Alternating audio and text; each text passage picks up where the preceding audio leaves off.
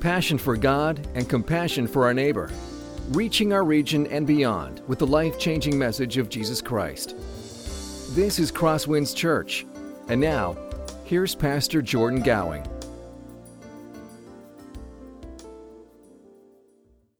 So good to be able to open God's Word with you this morning. Uh, my name is Jordan. I'm one of the pastors here at Crosswinds. Um, if you have a Bible, I, go, I hope you do, um, go ahead and open up uh, to 1 Samuel chapter 1. We're going to be in 1 Samuel 1, verses 1 through 20 this morning. We're going to look at um, the story of, of Hannah. Last week, we began our sermon series on uh, 1 Samuel by really just looking at um, kind of the, the overarching theme of the book and why we have named this series Looking for the True King. And that is because this book is all about our need for the Lord's promised king. It's, a, it's about our need for, for Jesus himself. And, and as, we, as we're going to work our way through 1 Samuel, we'll, we'll see that this need for a promised king is, is partially fulfilled in David. Uh, it partially fulfilled in, in David's descendants, but it's not until we get to the person of Jesus that we will see our need at last fully and finally met because Jesus is the Lord's promised king. Now, if, uh, if this book is about the Lord's promised king, then it, it would make sense that it would open up by introducing us to the king, or at least to the king's family, to, to David's family, or, or if not David's family, maybe Saul's family. And so it might come as a bit of a surprise to us if we're not familiar with the book of, of 1 Samuel that it doesn't start with David's family, it doesn't start with Saul's family, but it said, starts with Samuel's family. It starts with a man named Elkanah and his wife Hannah.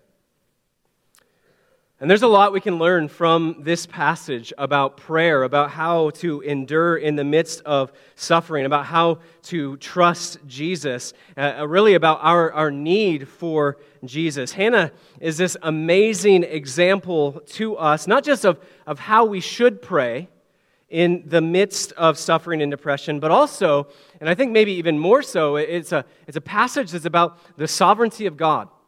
It's about how God is in charge and, and how God uses mysterious ways to accomplish his purposes, his plans, even in the midst of our suffering and in the midst of our affliction. And so, with that in mind, we're going to go ahead and jump into 1 Samuel chapter 1. We're going to look at verses 1 through 20 this morning.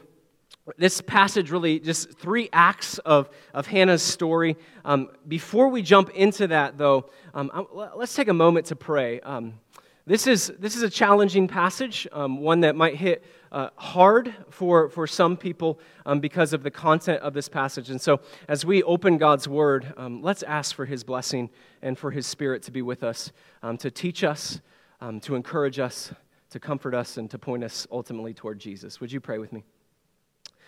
Father, as, as we open your word this morning, um, we ask for your presence among your people. We, we thank you that you have sent us your Holy Spirit, and that Holy Spirit, you dwell within us, that you teach us, you convict us, you comfort us, and unite us um, to the person of Jesus Christ. And God, we ask certainly that you would um, be at work as we open your word this morning, that we would be drawn into a deeper trust in you, um, even in the midst of mysterious and, and hard and, and painful affliction. And God, as we uh, approach your word this morning, we do so um, from different places. Some of us, we might see ourselves in Hannah, whether it's in her circumstances, or maybe it's circumstances that we have experienced in the past that as we look at, at Hannah's story, it, it, it brings to mind painful times. God, some of us might deeply relate with Hannah's affliction, even if the circumstances are different.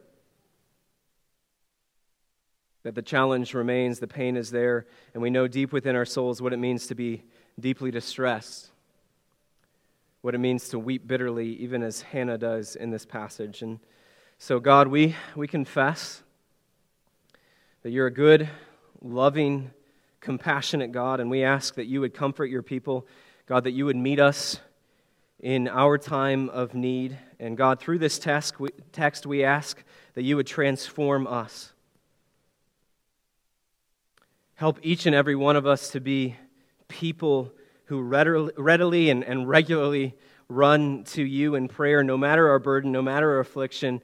And above all, God, we ask that you would use this passage to stir within each and every one of us a greater appreciation for Jesus,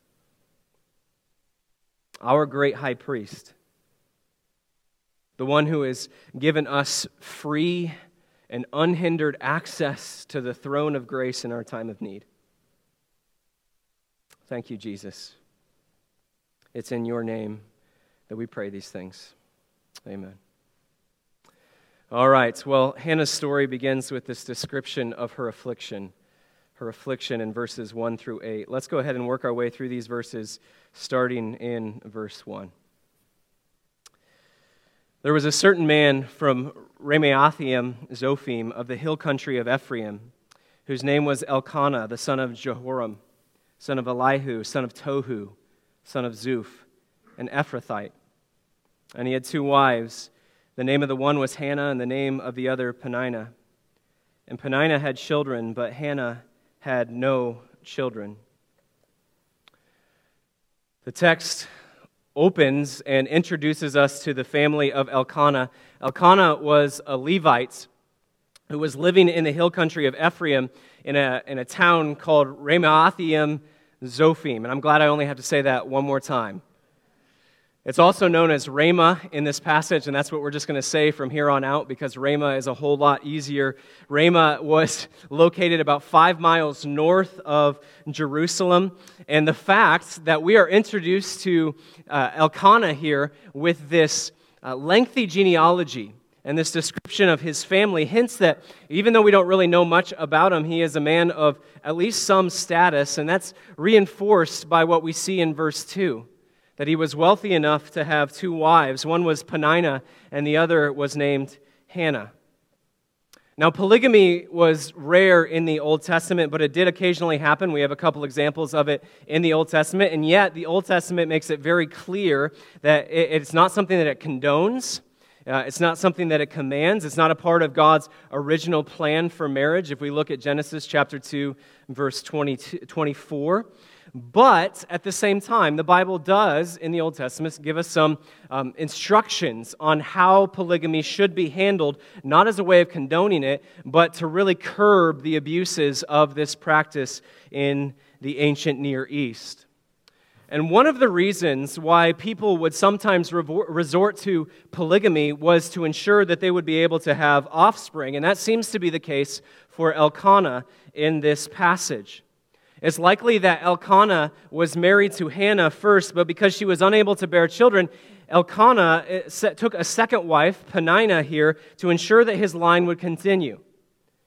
And that's actually what we see as we consider this passage, as we look in verse 2, because while Hannah does not have children, Peninnah does have children.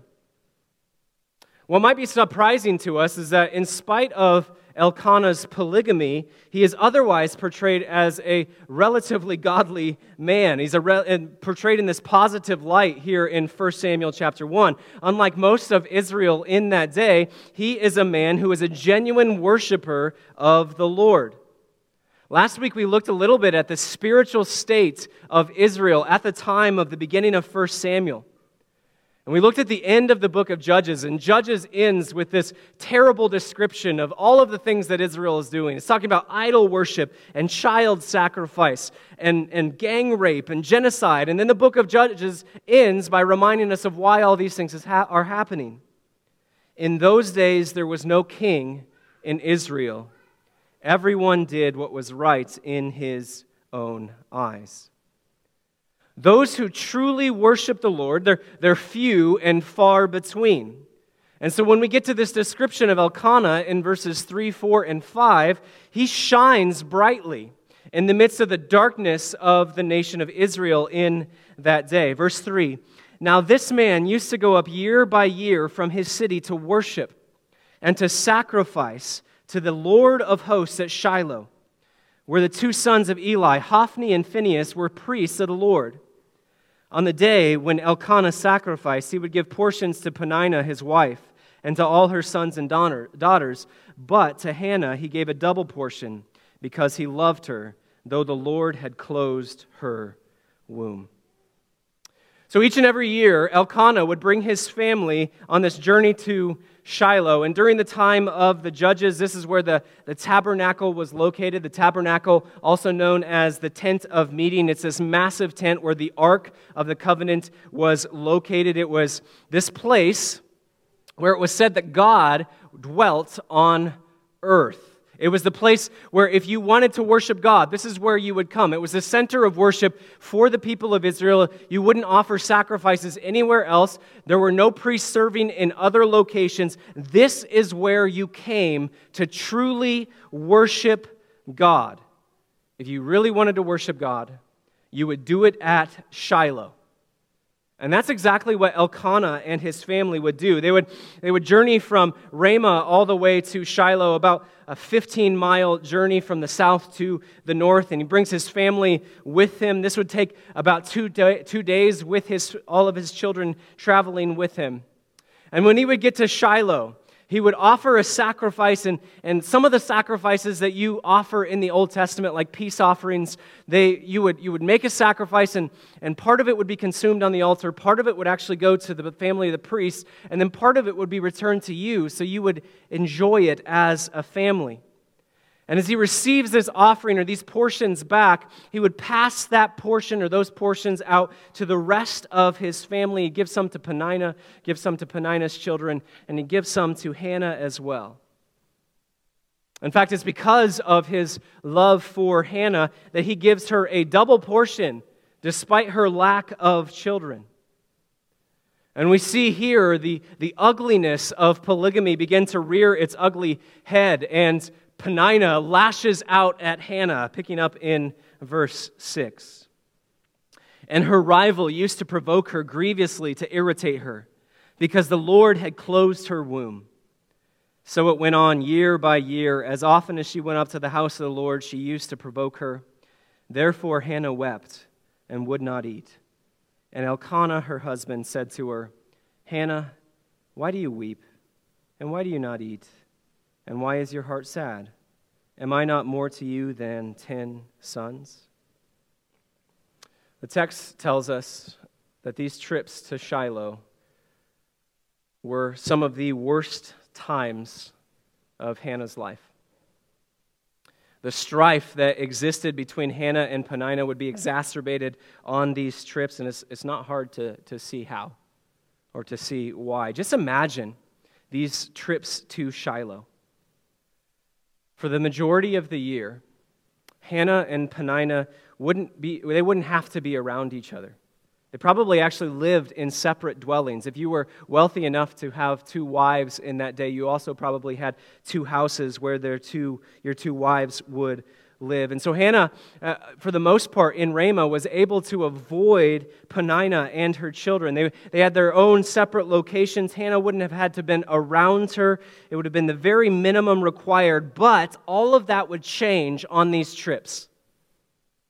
As the entire family goes to Shiloh, all 15 miles through the hilly country of Ephraim, they would go together. And Hannah would be forced to be surrounded by Peninnah and see all of her children out walking through this journey, and all of them are going to Shiloh, and all of them are expected to worship together. And when these sacrifices are offered and these portions are handed out, it was painfully obvious that she had no kids because portion after portion was given to, to Peninnah and to her children. And even though Elkanah gives a double portion to Hannah, this is a billboard that's broadcasting, making it very clear that Hannah is afflicted, that she does not have children. Of course, you look at it from Peninnah's perspective, and, and no doubt she's incensed by Elkanah's special treatment of Hannah, and she has her own pain, her own anguish, her own affliction, her own hardship that she is dealing with, and yet instead of bringing it to the Lord, as we're going to see Hannah does, she instead decides to just savage Hannah. To just rub it in her face. She wants to, she wants to feel better about herself, and she's going to do all she can to make herself feel better about herself by making Hannah feel terrible. And the text tells us that Peninnah would actually uh, provoke her grievously on these trips year after year. And you can just imagine the snide comments, the knowing glances, all of these things that Peninnah would say and do to inflict as much damage as possible in Hannah's heart. It's no wonder that the text tells us that Hannah wept and would not eat. And that's why the underlying message of this passage is, is so crucial for us to hear. Look again at the end of verse 5 and the end of verse 6. You see this repetition. Though the Lord had closed her womb, verse 6, the Lord had closed her womb. You see, here at the, the beginning of Hannah's story, the Bible wants to make it very, very clear, beyond a shadow of a doubt, that Hannah's affliction comes from the very hand of God. That her suffering is not due to chance, it's not due to meaninglessness of life. It's because God, in his mysterious and, and sometimes very painful providence has done this. And what's more, this is, this is true of all affliction, no matter what it may be. In fact, that's the first message of this passage for us this morning that we, we have to latch onto that the Lord is sovereign over your affliction. Whatever that affliction, whatever that pain, whatever that hardship, whatever that suffering may be, the Lord is sovereign over it. It's not outside of God's control, that God reigns over that hardship and affliction. And it doesn't matter if it is cancer or childlessness or ruined finances or loneliness or depression or loss or a million other things. That God, in His mysterious providence, has closed Hannah's womb and in the same way, the Lord is sovereign over your affliction as well. And you might wonder how on earth is that good news? In my Bible, next to these two verses, I have written just one little note to remind myself in the margins. This is a great comfort that we are held captive, not held captive to the whims of fate and chance, but are instead held in the arms of a loving God. It may be hard news to hear that the Lord is sovereign over our affliction, but it is surely harder news to hear that He can't do anything to stop it that he may be sovereign over all of these other areas, but he's not sovereign over the pain in my own life. A God who is not sovereign over, not reigning over our hardship, is powerless to stop it. In short, a God who is not sovereign over our affliction is not a God at all. And so, while it may be hard news for us to hear that the Lord is sovereign and reigns over our affliction, it is also good news. It might be, it might be painful, it might be perplexing, it might be hard for us to grasp, but when we acknowledge that God is sovereign over our hardship and affliction and pain and heartache, then it also means that we can run to Him. That if he's reigning over it, then he can actually do something about it. And that's exactly what Hannah does in this passage as we look at the second act of Hannah's story, her prayer, picking up in verse 9. After they had eaten and drunk in Shiloh, Hannah rose. Now, Eli the priest was sitting on the seat beside the doorpost of the temple of the Lord, and she was deeply distressed and prayed to the Lord and wept bitterly. And she vowed a vow and said, O Lord of hosts, if you will indeed look on the affliction of your servant and remember me and not forget your servant, but will be or will give to your servant a son, then I will give him to the Lord all the days of his life, and no razor shall touch his head. Hannah's prayer here is this beautiful prayer uh, of, of faith and confidence in God even in the midst of, of the fact that God is the one who has caused her this pain. In the midst of her affliction, she, she pours out her heart to God. And I just want you to just briefly consider five observations from Hannah's prayer in these verses. First, notice in verse 9 and in verse 10, she turns to God in her affliction. She, she runs to God in her affliction. Peninnah might cope with her pain by inducing pain on others. And yet Hannah runs to the Lord who has closed her womb. She doesn't grow bitter. She doesn't see this as an excuse to, to be angry with God. She doesn't conclude that any God who would do this to her is not a God worth following. Rather than abandoning her faith, she actually clings to it in the midst of her pain and hardship and heartache. And of all the things that, that Hannah could have done, she chooses the very best thing. She turns to God in her affliction. When she is so distraught that she can't even eat, she brings her anguish to the Lord. Notice again the words of verse 10. She was deeply distressed and prayed to the Lord and wept bitterly.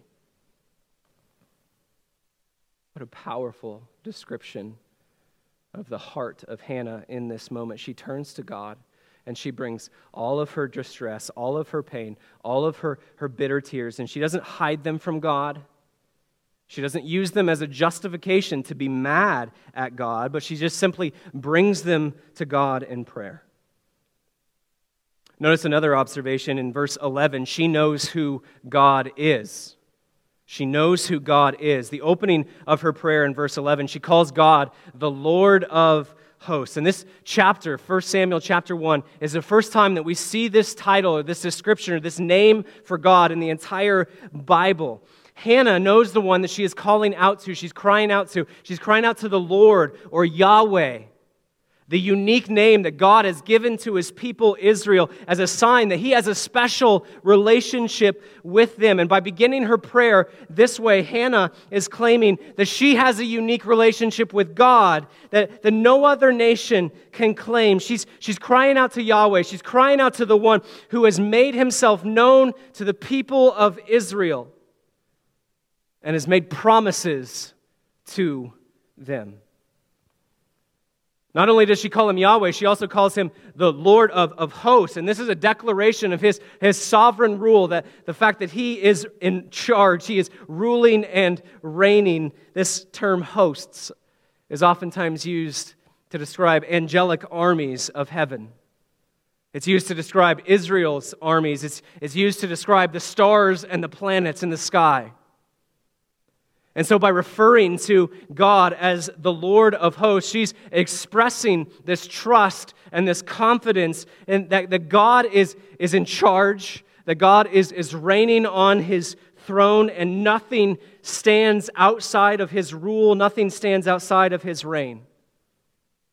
Hannah knows exactly who God is. And she knows that He is sovereign over the pain that she has experienced in her, in her life, and she knows is, is not outside of His control. And her circumstances push her to God rather than away from Him.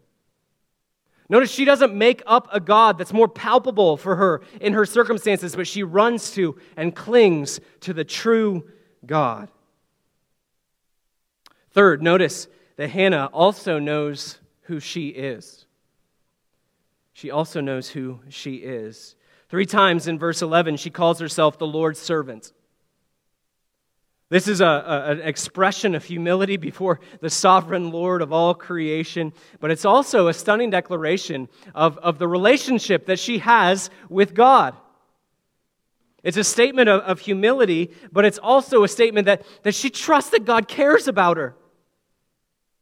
One commentator puts it this way her, her faith assures her that the Lord of the universe is interested in her personal affairs. In calling herself servant, she is expressing her confidence that he is concerned with her pain and mental and spiritual anguish. She acknowledges that in spite of her humble state before the Lord of the cosmos, he actually cares about her. That God actually cares about you. And for Hannah, she believes that because God cares about her, he cares about her enough that he might actually do something about her situation. And so she prays.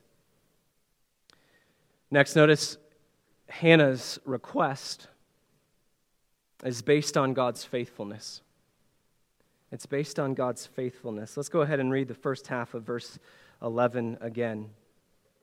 It says, And she vowed a vow and said, O Lord of hosts, if you will indeed look on the affliction of your servant and remember me and not forget your servant, but will give to your servant a son. We'll stop there. Everything that Hannah asks God for in the first half of this prayer and vow is, is entirely rooted in the faithfulness of God. Remember that she starts by referring to God as the Lord of hosts. She uses this term Lord or Yahweh, this special name, this, uh, describing the special relationship that God has with the people of Israel. He gives that name to the people of Israel during the Exodus. And this name conveys the fact that God has made promises to the people of Israel. And that God is going to keep those promises to his people. And when Hannah uses this name, it's, it's not random. She's, she's theologically sharp. She knows exactly what she is doing. She's using the exact same name that God revealed to his people when he said that he would be their God and that when he would, he would bless them. And when Hannah uses it here, when she's coming to God and she's saying, God, you're the one who, who makes these promises to his people, and I'm asking you to be faithful to those promises. Notice also that Hannah describes her situation by calling it affliction. Again, another callback to the time of the Exodus, Exodus chapter 3, when God notices the pain and the suffering of his people while they're enslaved in Egypt. It's described as affliction. Then the Lord said, I have surely seen the affliction of my people who are in Egypt and have heard their cry because of their taskmasters. I know their sufferings. And Hannah, as she's pouring out her heart to God, recognizing that she has pain and suffering and heartache in her life, she uses the exact same term from Exodus to describe her affliction right when God says, I have seen and I know the pain that my people are experiencing. And Hannah says, God, I, I, I've, I know you see. I know that you know the suffering that I am experiencing. Hannah again ties her, her pain into the faithfulness of God and says that, that just as God has intervened with the pain and suffering of his people hundreds of years earlier, she wants God to do the exact same thing right now. Her prayer is rooted in the faithfulness of God. Notice her request. The word that's used to describe the actual request of Hannah in verse 11. She, she wants God to remember her. God, would you remember me? Whenever this term is used in the Bible for God, it is not saying that God is forgetful, but is God calling to mind the promises that He has made to His people, and God is going to act in accordance to the promises that He has made to His people. And we see this with Abraham, and we see this with Abraham's descendants. We see this with the people of Israel. Again, when God notices the pain and the suffering and intervenes on behalf of His people in the time of the Exodus, it all comes back to this word remember. Exodus chapter 2. And God heard their groaning, and God remembered his covenant with Abraham and with Isaac and with Jacob.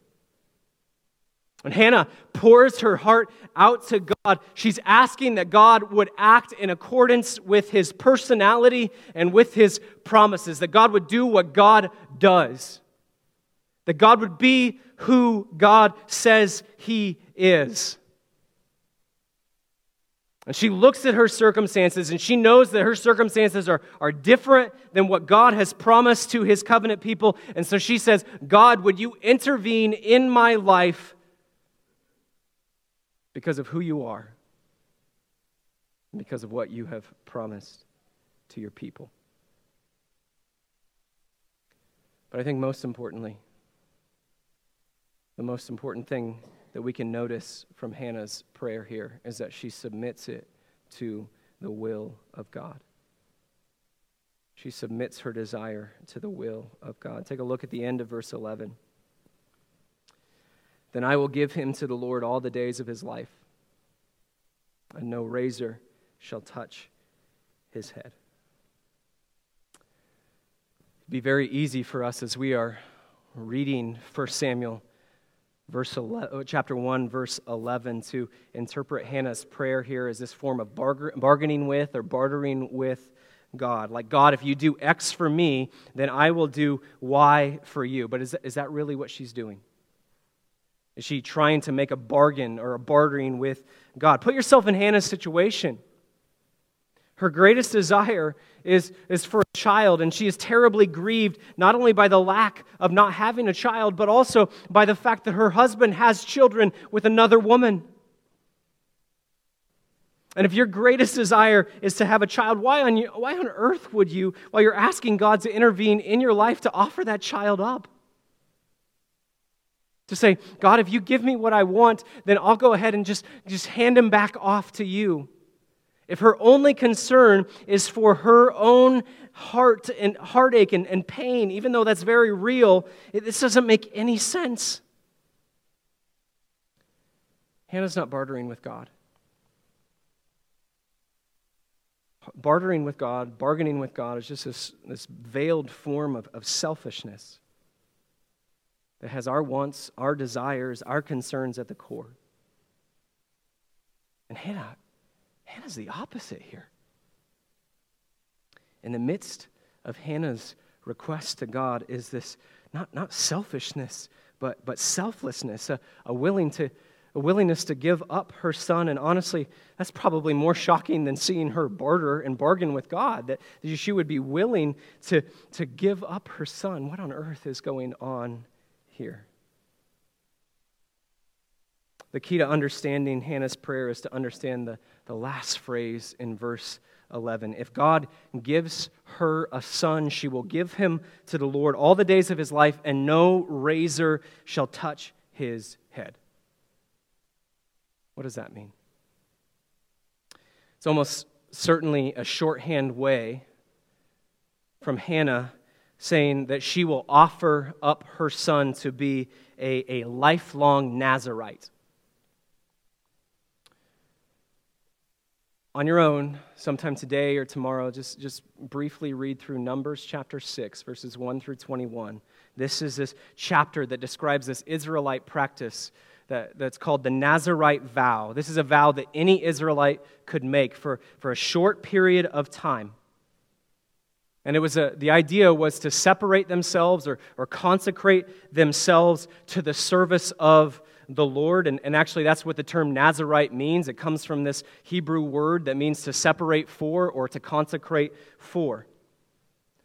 And Nazarite vows were, were normally temporary, but at least three examples in the Bible can be found of, of lifelong Nazarites Samson, Samuel, and John the Baptist. And probably as well Elijah, even though it doesn't explicitly say. Now, remember the context of 1 Samuel. 1 Samuel comes right on the heels of the book of Judges. Almost certainly, at the time that Hannah is alive, there's a judge reigning over Israel. And his name is Samson. Samson, a lifelong Nazarite through which God has promised to lead his people. And if you're familiar with the story of Samson in the book of Judges, take a look at Judges 14, 15, and 16, and you'll see that, that Samson isn't a very good judge. He doesn't do a very good job of leading the people of Israel back to the Lord. In fact, he fails miserably. So, what is Hannah doing when she's pouring out her heart to God? She knows the spiritual state of her nation. She knows how desperate they are to return to God. And, and so, her prayer to God isn't just that God would come and deliver her from her personal affliction, even though that's true, but it's simultaneously a prayer recognizing that the nation of Israel is, is spiritually bankrupt right now. And that God needs to, to intervene. He needs to, to deliver his people from their self inflicted suffering because of their commitment to sin. And the way that he's going to do that is by sending someone who is going to lead the people of Israel back to the Lord. See, Hannah, she's not bargaining with God to get what she, she wants. She's offering herself up to, to see God's purposes fully realized. She says, God, we need to return to you. We need someone to lead us back to you. Let me be the catalyst through which you will bring your people back to yourself.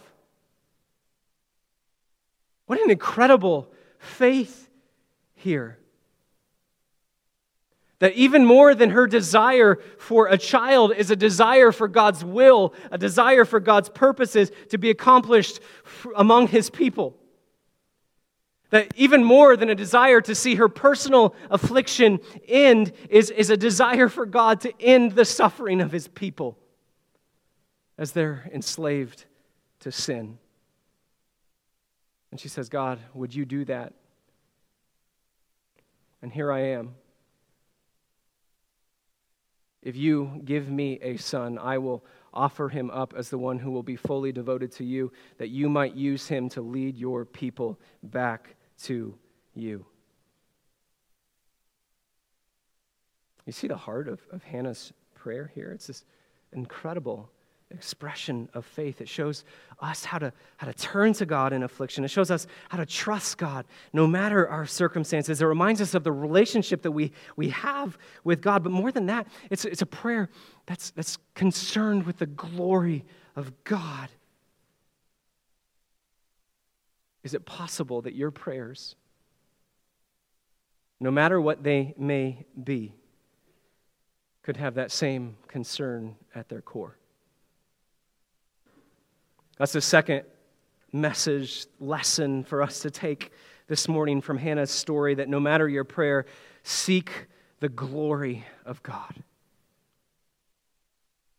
No matter what you are praying for, seek God's glory. In a sea of darkness and, and wickedness that is Israel at this time, Hannah is this island of faithfulness and faith. See, one of the dangers as we look at a story like Hannah's here is to interpret Hannah's prayer as this formula to be copied rather than as an example to be emulated. And what I mean by that is that we can see Hannah's prayer is going to be answered at the end of this passage. And so we conclude that if I want my prayer to be answered, then I need to follow the exact same steps that Hannah followed in order to get what Hannah got.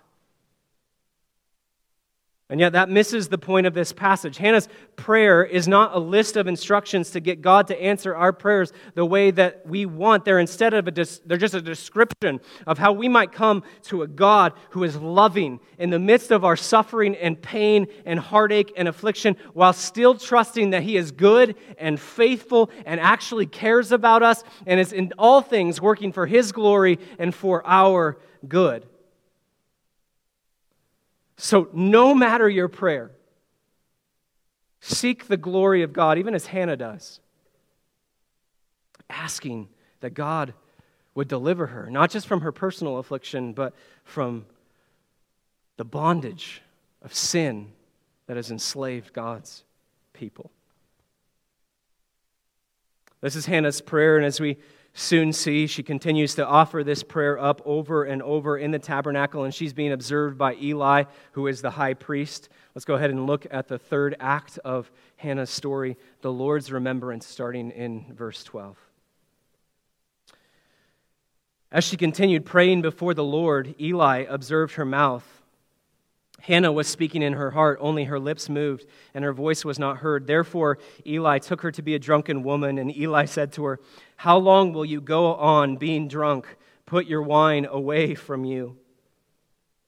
What a contrast here between the faithfulness of this woman, Hannah, and the spiritual bankruptcy of the leader of Israel, Eli, at this time. In that day, it was, uh, it was completely unheard of to, to pray silently. And so Eli just assumes the worst about her and assumes that she has been drunk and, and actually rebukes her because she is praying silently. Uh, ironically, Eli, uh, he rebukes Hannah, and yet he refuses to rebuke his own sons, which we'll look at in a couple weeks as we get to Hophni and Phinehas.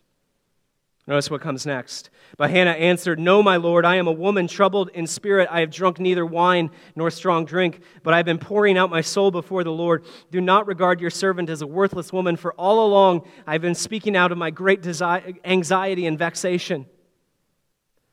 So Hannah pours out her heart, her, her plight to the high priest and, and asks that he would revise his opinion of her. She's not a worthless woman. Instead, she's just crying out to God. Verse 17 Then Eli answered, Go in peace, and the God of Israel grant your petition that you have made to him. Don't pass over these words here. They're not just the well wishes of an onlooker. Eli is, is the high priest. He's the only person on the face of the planet who is able to enter into the presence of God, the Holy of Holies, the place where God dwells. He represents the people before God, and now he also speaks on behalf of God. So his words aren't just this throwaway, well, I hope God answers your prayer. There's so much more. Eli is saying, May God grant you your prayer because it seems good and right with, and within the purposes and plans of God. He can't control God. But as the high priest, in offering this blessing, he's, he's placing his seal of approval on this prayer that is being offered up to God.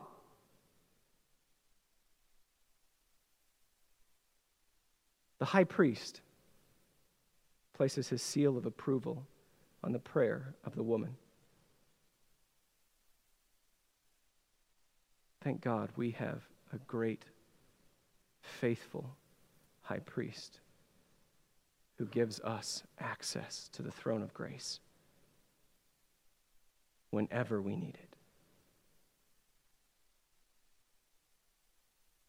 Hannah hears the words of the high priest in verse 18. It says, and she said, Let your servant find favor in your eyes. Then the woman went her way and ate, and her face was no longer sad. This, this is good enough for Hannah. She's done all that she can. And she is content to trust the Lord of hosts with the outcome. She's asked the one who has closed her womb to open it, not for the sake of just herself, but for the sake of His glory and for the sake of His people, no matter what may come. Now she is content. And she's content because she's entrusting her future to a loving God. Verse 19. They rose early in the morning and worshiped before the Lord. Then they went back to their house at Ramah. And Elkanah knew his wife Hannah, and the Lord remembered her. And in due time, Hannah conceived and bore a son, and she called his name Samuel, for she said, I have asked for him from the Lord. At some point in the future, Hannah's prayer is answered. God remembers Hannah Remember, this word remember is, is a covenant word. It's a declaration that God has made promises to his people, and he's, he's going to act on behalf of those promises. He's faithful to keep those promises. He shows Hannah as a part of his compassion, as a part of his plans and purposes for the way that he is going to bring his people back to himself. In response, Hannah names her son Samuel. And this name, Samuel, means something like his name is God. And so every single place where Samuel goes, it's a testament to the one who answered Hannah's prayer, the one who works on behalf of his people. Indeed, that's the third truth for us to take home from Hannah's story here in 1 Samuel. The story of Hannah is not a formula for us to get what we want from God in prayer, it's not a guarantee that if we pray with the right motives, God is going to answer our prayers. Remember, we're not held captive to the whims of fate or chance, but we're held in the hands of a personal, loving God. And sometimes He sees best not to answer our prayers the way that we would desire. And yet, in the midst of that, we can be sure of this. We can be confident that God remembers His people. This is always true. This is never not true. You can rest in this confidence that God remembers his people, that God remembers his promises, God remembers his covenant with his people. And, and when we are confident of that truth, we can, like Hannah, we can, we can trust the Lord of hosts with the outcome. We might not understand what that outcome is or why God's providence is at times painful for us, but we can trust that God has not forgotten us or our needs or our deepest desires or our deepest pains. And if there's one truth that we just grasp hold of from this passage as we go out as, as the church that is scattered, and each of us is facing affliction and hardship and pain. It's going to vary widely for each and every one of us because all of us come from different places. I just hope this message is abundantly clear. God hears the heartfelt prayers of his people, and he's faithful to fulfill his promises. God is faithful to fulfill his promises to you. That's the message of 1 Samuel, chapter 1, verses 1 through 20. It's not about Hannah primarily, it's about a good God. A God who hears, a God who sees, and a God who will not forget the promises that he has made to his people. Hannah's prayer is it's deeply personal, but it's also simultaneously concerned with the state of the people of God. Israel is spiritually bankrupt at this time, and they need God to intervene. They need, at the end of Judges, as it makes clear, they need a king. And as a part of God's plan, God uses the miraculous birth of Hannah's son Samuel to prepare the way for Israel's long awaited and long needed king. To prepare the way for David. David is the king that the people of Israel need, a king who is going to lead the people of Israel in following the king, the true king, the Lord of hosts. And then a thousand years later, we see that God, as a part of his plan, uses another miraculous birth to another woman who struggled having a child, Elizabeth. And God used her son, also a lifelong Nazarite, to prepare the way for the long awaited king, not just of Israel, but the king of the cosmos. To prepare the way for Jesus. The King who brings us back to God. God hears the prayers of his people. And the promises that God has made to us culminate in the person of Jesus. We might not see everything that we want from God when we pray to him, and yet we've seen enough in the person of Jesus that God, in His perfect providence, has given us exactly what we need a true King, a King who will bring us back to Him. Let's pray. Father, we thank you for your word. We thank you for its riches and its depth. And we thank you that it turns our hearts and our affections towards you. Lord Jesus, we ask that as we run to you in prayer, God, we would seek your glory. We thank you for the person of Jesus who gives us unfettered access to the throne of grace. help us with confidence approach you because you are a good and faithful and loving God who's sovereign over all and who loves us deeply. It's in Jesus' name we pray. Amen. This has been a presentation of Crosswinds Church. More of Pastor Jordan's sermons can be found online at crosswinds.tv. Thanks for being with us, and may God continue to enrich your life.